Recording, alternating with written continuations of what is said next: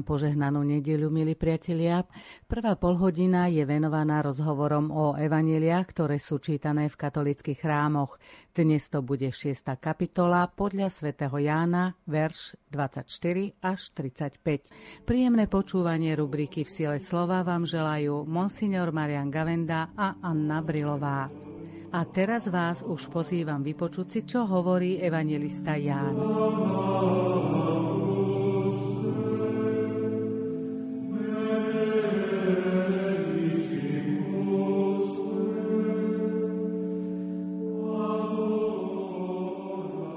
Zástup zbadal, že tam nie je ani Ježiš, ani jeho učeníci. Preto aj oni nastúpili na loďky, prišli do Kafarnauma a hľadali Ježiša. Keď ho na druhom brehu mora našli, povedali mu, Rabbi, kedy si sem prišiel?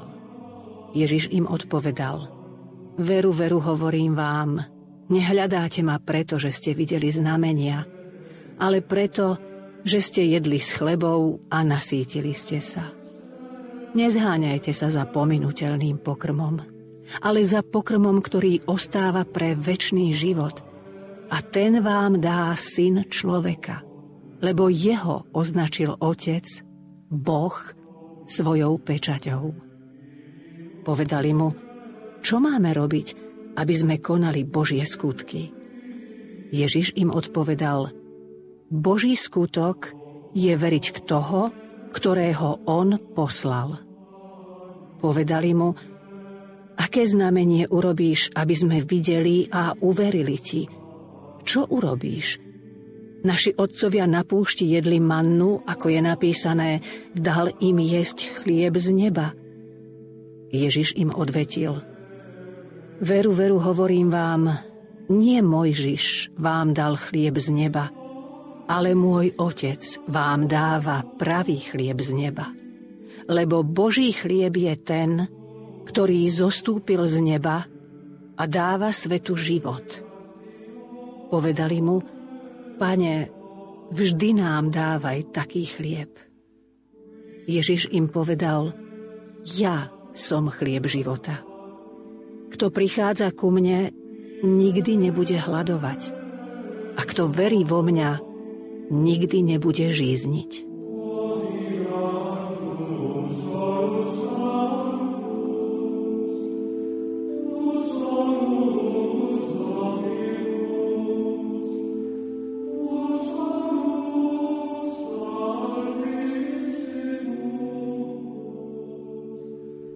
Vypočuli sme si evanielium a vidíme, že pán Ježiš niekedy hovorí aj o tom, čo sa stane v budúcnosti. Myslím teraz na predobraz Eucharistie. O rozmnožení chleba sme hovorili minulú nedeľu. Otec Marian, dá sa tu nájsť určitá spojitosť či náväznosť dnešného evanielia na evanielium, o ktorom sme hovorili minulý týždeň? Evanielium dnešnej nedele jednak nadvezuje aj chronologicky, pretože udalosť sa stala na druhý deň po tom, čo Ježiš rozmnožil chleby zázračne a nadvezuje aj tematicky, a to by som povedal ešte viac, výraznejšie, pretože z rozmnoženia chlebov Ježiš posúva celú tému na oveľa hĺbšiu a zároveň vyššiu rovinu, teda reč o chlebe života. Takže je tu dvojitá náväznosť a je veľmi dôležité aj pre seba ju aplikovať v tejto náväznosti. Ježiš vyzýva, aby sa ľudia nezháňali za pominutelným pokrmom, ale pozýva ľudí k chlebu väčšného života. Čo to znamená v kontexte dnešného života? Ide o kontext človeka samého, do ktorého je vložený ten cít alebo túžba po nadprirodzene. To nie je nejaká nadstavba, ako niekto má, ja neviem, matematické vlohy, niekto má rád hudbu, teda čo si také naviac, čo iní nemajú a je to na spestrenie ľudskej spoločnosti, ale túžba po nadprirodzene, teda po niečom, čo presahuje človeka a nielen o trochu, ale čo ho nekonečne presahuje, patrí k najzákladnejšej konštrukcii človeka ako takého, tak ako jeho žalúdok sa prejavuje túžbou po jedle a keď človek trpí na nechutenstvo, to je choroba. Takisto aj, a ešte hlbšie, je to túžba po láske napríklad. Tu má každý. Tie túžby človeka, čím sú hmotnejšie, tým sú síce silnejšie, ale zároveň aj prchavejšie. To ako hračka u dieťaťa. Teší sa, teší úžasne, keď ju vidí v obchode a len čo ju dostane o chvíľu ju vyslovene zahodí, odkopne. Lebo už tá priťažlivosť sa vyčerpala a už mu nemá čo povedať, tak to zahodí. No a žiaľ, dospelí sú neraz ešte viac deťmi v tomto zmysle, že skutočne tie hračky pre dospelých sú oveľa drahšie a ešte menej zaplňa tú ich už dospelú túžbu, lebo dieťa ide naozaj za tým, čo vidí. Napokon dieťa ešte by som to upresnil, aby to nebolo príliš lacné, dieťa vidí ďaleko viac než vec samotnú, preto sa s hračkou rozpráva. Akoukoľvek. Čiže dieťa prirodzene cíti, že je to čosi viac, než držím v ruke. Hľada bytostný vzťah. Až potom, keď zdanlivo dospieva, stáva sa chudobným, lebo prestáva mať vzťah. V minulosti, čím mali deti menej hračiek a koľky si her do dospelosti uchovávajú, nie pre samotnú hračku, ale pre ten svet, ktorým tá hračka predstavovala a s ktorým viedli dialog a neraz už ani hlbší dialog v živote nemali ako práve s hračkou. To sú veľmi dôležité veci, zdanlivo jednoduché, ale o tom všetkom to je, to neodbočujeme, že človek má v túžbu po tom, čo ho nekonečne presahuje. To je podstata človeka, každého človeka. A akokoľvek ju dočasne zakrýva nejakými náhražkami, sú to len náhražky, ktoré môžu ja neviem, aj človek, keď má hlad, tak ja neviem, aj len vypiť vodu, má pocit nasýtenia, ale organizmus je síce, aj žalúdok je na chvíľu plný, ale to nie je uhasený, alebo nie je nasýtený hlad. Na hlad duše to je naozaj hlad po nekonečne a vpísaný hlboko do podstaty každého človeka. Preto aj Ježiš potom hovorí o chlebe života. Zrejme tieto pozemské veci naozaj neuspokojujú človeka. Počuli sme, že jedine kto môže dať väčší život je syn človeka, ktorého otec označil pečaťou.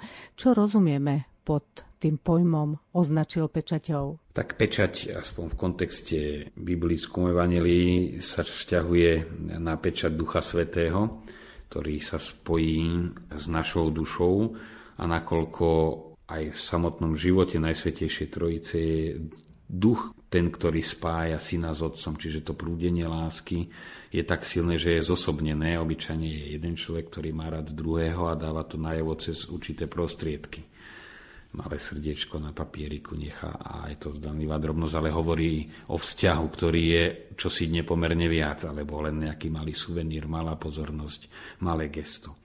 Ale je potrebné, aby ten vzťah jeden človek odovzdal druhému. Ale my hovoríme čosi, ale ten vzťah, ktorý je božský, teda nekonečný, tak to už musí byť kdo si, aj to Duch Svetý. Čiže on má tú pečať Ducha Svetého aj ako Boho človek, pri krste bol naplnený Duchom Svetým. Aj s celou svojou ľudskou prírodzenosťou. Napokon už od počatia Duch Svetý zostupí na teba a moc najvyššieho ťa zatiení, počujeme pri zvestovaní. Je to v duchu, ale predsa len s osobitným spôsobom a aj to zvolanie, toto je môj milovaný syn, v ktorom mám zalúbenie, to je na tom dôležité. Teda syn, to znamená, ja som jeho otec, je milovaný a mám zalúbenie. A celé to prúdenie sa deje v duchu, preto zostupuje duch na Ježiša pri krste. A duch vyjadruje to, čo práve v tých chvíľach hovorí otec synovi. Toto je môj, každé slovíčko je dôležité, je môj, je milovaný, je syn a mám zalúbenie, prežívam ozaj to hlboké zalúbenie v ňom. No a potom jeho počúvajte. A kto ho počúva, tak sa dozvie, ako sa tiež stať milovaným synom Otca nebeského, v ktorom má zalúbenie. Keď sa ľudia pýtali, aké božie skutky majú konať, dostali odpoveď, že majú veriť v toho, ktorého on poslal. Čo to znamená veriť? Zamyslíme sa nad týmto slovom trošku podrobnejšie. Veriť znamená nielen prijať určitú pravdu, aj to je súčasť viery, určitú náuku o témach, ktoré presahujú naše chápanie exaktné ako e, vedy prírodné, fyzika a tak ďalej, alebo logické, matematika, vo filozofii logika, ale teda verí znamená stotožňovať sa a to bytosne s tým, čo nás presahuje. Čo nie je proti rozumu, ale je to ďaleko viac než rozum. Je to niečo dynamické, ako keby sme si dali otázku kráčať. Čo znamená kráčať? No kráčať znamená ísť z kroka na krok dopredu. To je proces, to nie je statické. Kráčanie nie je statické. Alebo napríklad láska nemá budúci čas. Buď alebo nie je, ani minulý. To je láska, je milujem. Tam sa nebude budem ťa milovať, alebo potom už ťa nebudem. Keď je láska, tak je aj prítomnosť prítomný priebehový čas. Takisto aj veriť znamená kráčať vo viere, je to proces uverovania. E, ťažko nájsť na to aj dobrý výraz v Slovenčine. Je to sloveso, ktoré obsahuje vzťah, ktorému verím a znamená činnosť. To kráčanie vo viere znamená aj to prijatie, ako hovorí pán Ježiš, je to taká tajúplná veta. Boží skutok je veriť v toho, ktorého on poslal, ale to znamená prijať ho aj s celým poslaním. Veriť, že je poslaný, tak ako zvolali deň predtým e, zástupy pre znamenia, ktoré konal, čiže bola tu určitá garancia z hora, uverili v Neho a verili v skutky, ktoré konal, lebo videli tie znamenia, ale o tom si o chvíľu môžeme povedať, že videli a verili aj neverili, lebo zastali znova na povrchu. To je naozaj to stotožnenie sa s Božou vôľou, čo žiaľ celé staročia bolo milne prinajmenej vysvetľované. Ja myslím, že tí svetci to chápali dobre, lebo to inak ani nemohli žiť. Chápať sa môže všeličo milne, ale v živote fungujú len veci pravé, ostatné nefungujú a keď tak zabíjajú. E, totiž to je to zrieknutie sa túžob. Obrovský omyl, lebo túžba v tom najhlbšom slova zmysle a nielen chuť na zmrzlinu alebo na niečo, keď je človeku teplo alebo zas na nejaký teplý čaj v zime, to je chuť taká tá bezprostredná, ktorú ale vtedy človek, keď je najmä veľmi hladný alebo veľmi smedný, cíti veľmi naliehavo. Ale túži to znamená vlastne zapojiť celú svoju bytosť. City, aj námahu, mysel, predstavivosť, všetko. A tieto túžby netreba poprieť. To znamená poprieť človeka, preto aj ľudia, čo žijú nesprávne duchovným životom a zabíjajú svoje túžby, zabíjajú sami seba. Boh je Bohom túžby, Boh až dokonca náruživo milujúci. Boh, ktorý má zalúbenie v zmene, v dynamike, proste to je živý Boh. A túžba je jedna z najhlbších stôp, ktoré Boh stvoriteľ zanechal v svojom stvorení, aby sme mu boli podobní. Celý problém je dedičný hriech. Naše túžby majú sklon vykolajiť sa. A čím je tá túžba silnejšia a hĺbšia, tým ľahšie sa vykolajuje. Napríklad túžba po seba záchove obyčajne je umlčaná, lebo človek väčšinou nie je v ohrození života. Je to najsilnejšia túžba. A tá sa zobudí vo chvíľach ohrozenia. Človek zrazu vidíme, že je schopný neuveriteľných výkonov. Či už vo vezeniach, extrémnych utrpeniach celé 10 ročia a vydrží to, alebo je ohrozený. V Evanieliu, ktoré sme si vypočuli, sa hovorí, aby sme konali Božie skutky.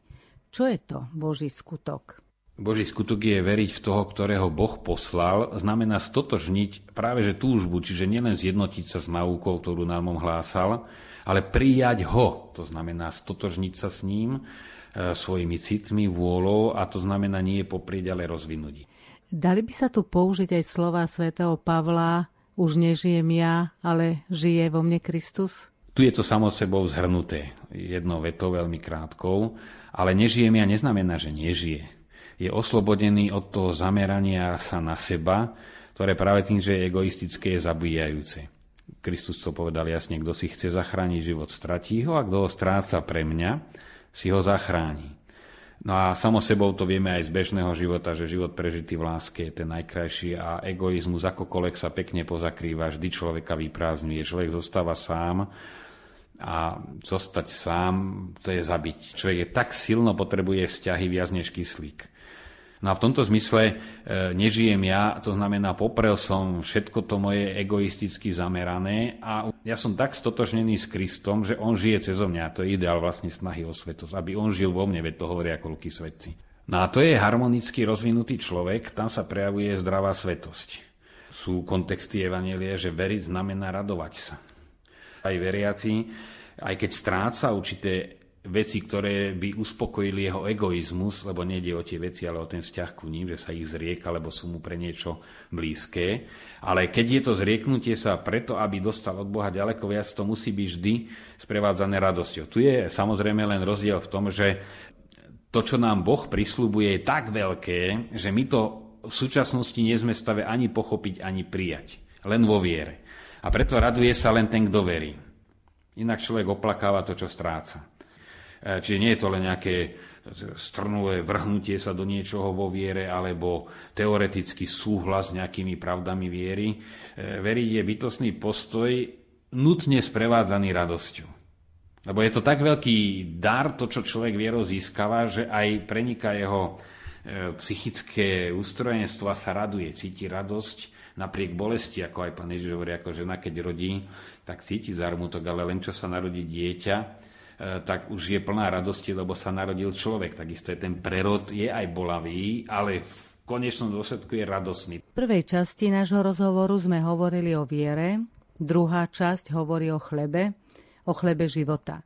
V Evangeliu sa spomína manna, ktorá bola daná Židom, keď s Mojžišom prechádzali cez púšť.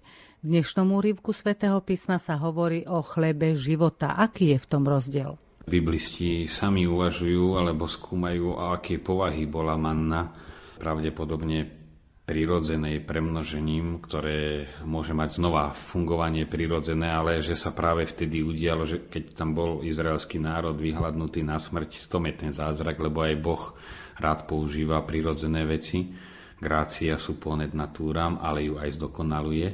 Ako to bolo pri samotnom rozmnožení chlebov minulú nedelu, kde tiež zobral 5 chlebov a dve ryby a na tom prirodzenom základe ho rozmnožil No a znova manna bola jednak bezprostrednou potravou, ktorú Izraeliti potrebovali, ale už pre nich a v starozákonnom vnímaní manna bola dôkazom Božej moci a starostlivosti. Takže už mala vtedy a starozákonne symbolický význam. A hmatateľná manna, ktorá naplňala žalúdky, zároveň odkazovala mysel a vieru na toho, kto im ju poslal.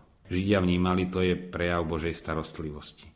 Zároveň každý starozákonný skutok má aj predpovedajúcu povahu, teda už bola poukázaním na tú definitívnu mannu, ktorá zasíti nie žalúdok a tú potreby žalúdka a vôbec starostlivosť o telo ako také, ale hlad duše po chlebe. Chlieb znova neznamená len z múky upečený, upečenú potravinu, ale znamená v širšom význame odpovedanie na ľudské potreby a v tomto prípade na hľad duše. Ten predobraz manny naplňa a uskutočňuje. V ňom sa naplňa, preto aj sa na mannu odvolal, že aj keď bola od Boha, bola darom pre udržanie života, predsa len tí, čo ju jedli, pomreli. To bolo len na udržanie prírodzeného života. No on chcel práve tú argumentáciu ešte použiť silnejšie, že ten dar, ktorý Boh dá, otec svojim deťom, v tomto prípade bude manna pre dušu a tá dá život väčší. A robí ďalší krok, ja som ten chlieb z neba. Dôležité je už tu si všimnúť, že Jan veľmi zámerne používa ja som, ktoré je vlastne použitie Božieho mena. Ja som chlieb života, to znamená, Boh je pokrmom pre dušu, dáva život duši a dáva nám ľuďom cez Krista, kto je moje telo a pije moju krv.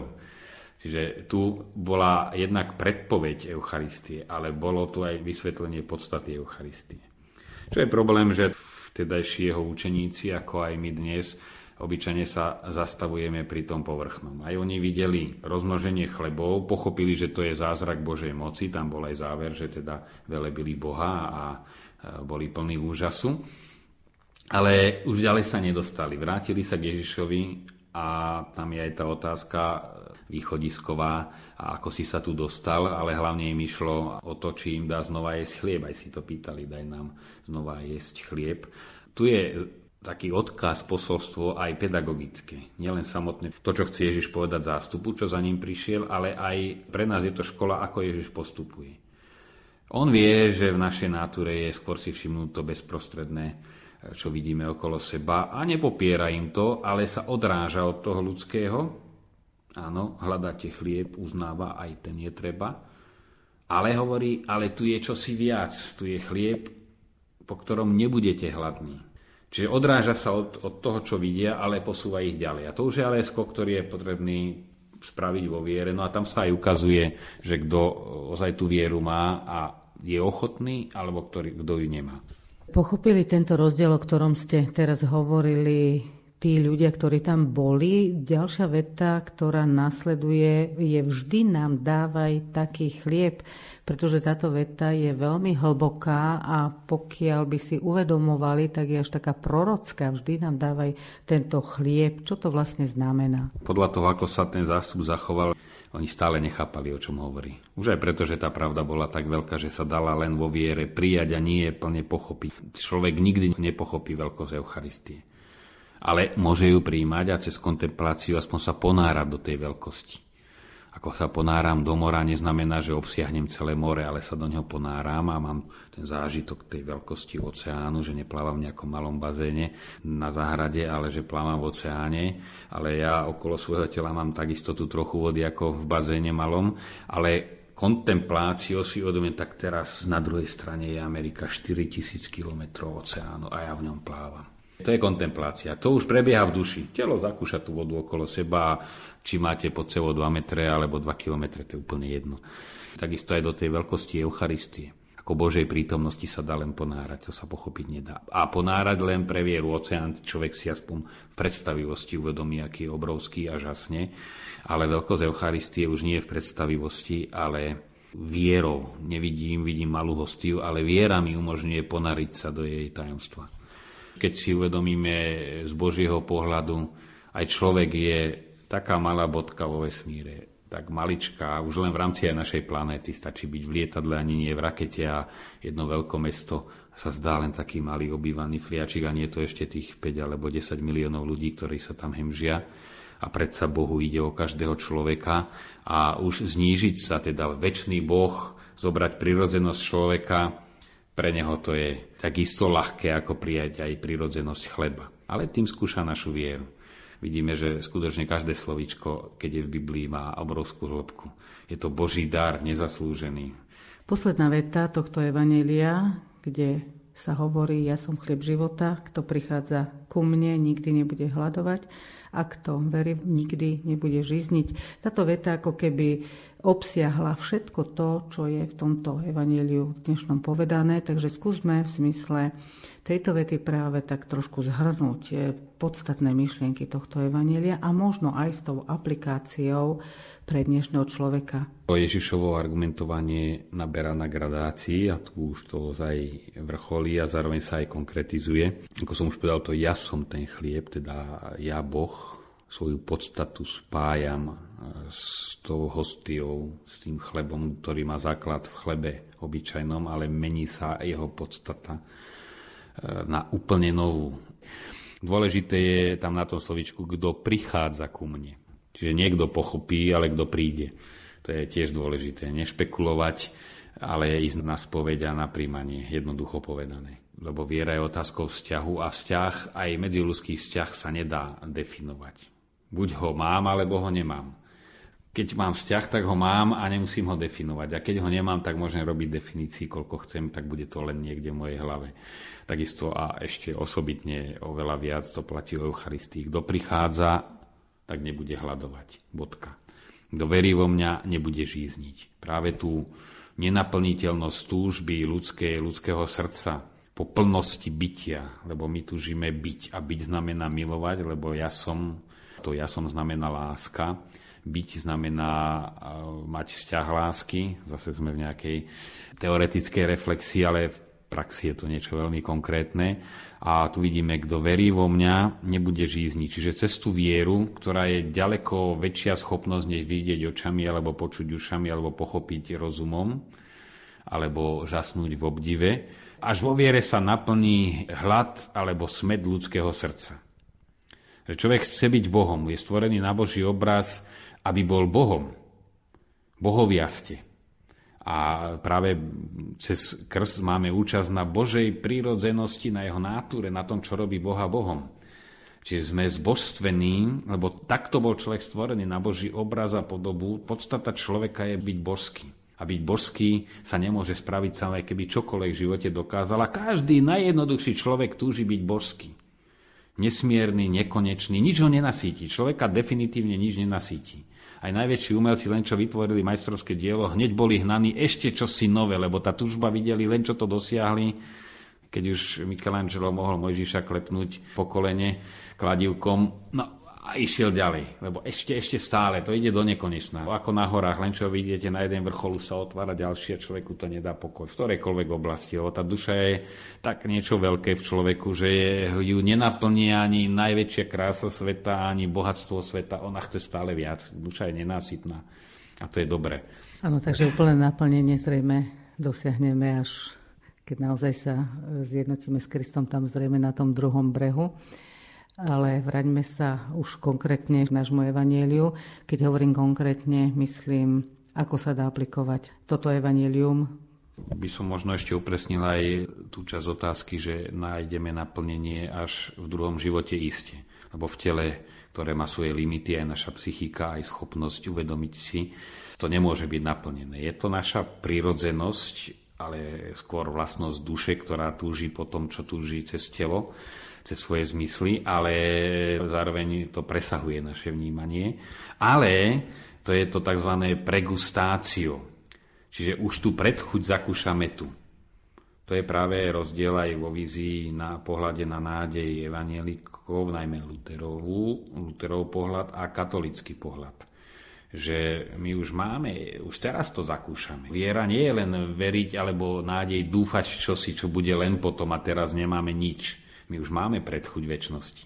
Čiže to je viera založená na zakúsení, zážitku viery. Čiže nie len slepo verím, ale už to aj cítim, prežívam. Toto evanelium bolo dosť náročné. Jeho aplikácia, aj keď nie je úplne zrejmá, sa dá iste dosiahnuť, ale ako na to, otec Marian? No, tak tu jediná možná aplikácia v priamom slova zmysle je dostať sa do stavu aby človek mohol ísť na príjmanie. To si možno vyžaduje pár praktických rád. Eucharistia nie je odmena pre výťazov, ale posiela pre bojujúcich. Nikto nie je tak dokonalý, aby mohol prijať Eucharistiu pre svoje zásluhy. Je to dar a pomoc Boha a dáva sa nám preto, aby práve v sile Eucharistie sme sa stávali dobrí. Ona nás robí dobrými, nie my sa staneme dobrými a potom za odmenu dostaneme cukrík ako deti, ale dostávame ten pokrm a ten nám pomáha Božou silou byť božský, teda byť dobrý božský, Božou dobrotou. My okrem spovede vo viacerých častiach e, sa pripravujeme na Eucharistiu. Hneď začiatku je lútosť omše. Od hriechov očistuje aj čítanie Božieho slova. Potom, nie som hoden, aby si vošiel po moju strechu, ale povedz iba slovo a moja duša bude uzdravená že keď aj naozaj, keď to nie je smrteľný hriech, teda v zmysle odvrátenie sa úplne od Boha, netreba sa báť ísť na sveté príjmanie. A urobiť si aj slub, áno, toto všetko zahrniem do spovede. Čiže toto by mohol byť program, teda v akom som stave, či len si nemyslím, že nemôžem chodiť na príjmanie. No a tí, čo chodia, zas, aby sa nestalo príjmanie Eucharistie zvykom, že príjmem a už aj myslím, hlavne v týždni, aj tie omše sú kratšie, požehnanie, ja už pozerám, či mi neudie električka, vedieť sa na chvíľku zastaviť. A preto buď prísť trošku pred. To obohatenie, ktoré dá 5 tichých minút, alebo zostať, kniaz odíde, sedieť 2-3 minúty v tichu a to je to ponorenie sa do toho oceánu Božej prítomnosti. My nie sme v stave ho obsiahnuť, ale ponoriť sa, ako som hovoril s tým oceánom, sa môžeme do neho ponoriť a nie hneď utekať. Isté, keď človek aj ponáhla, vždy lepšie príjmať, e, keď sa dá, než si myslieť, že dneska nie je, zajtra nie, až keď budem kľudný a nebudem kľudný práve preto, že som nešiel na sveté príjmanie. Kto chodí naozaj si to skúsiť, aj sa pozrieť na stopky a podať si minútu, alebo to zvýšiť, dve minúty. V tichu len nič, ani modlitbu, zostať chvíľu ticho, pri obyčajnej myšlienke teraz ma naplňa Boh a ja som súčasťou Božieho života. V mojej krvi už pulzuje jeho krv a stotožňujem sa s jeho myšlienkami, s jeho silou, s jeho dobrotou. Ďakujem monsignorovi Marianovi Gavendovi za jeho myšlienky, aj vám, milí priatelia, že nás počúvate. Rubrika V sile slova sa končí, požehnanú nedeľu a príjemné počúvanie Rádia Lumen vám želá Anna Brilová.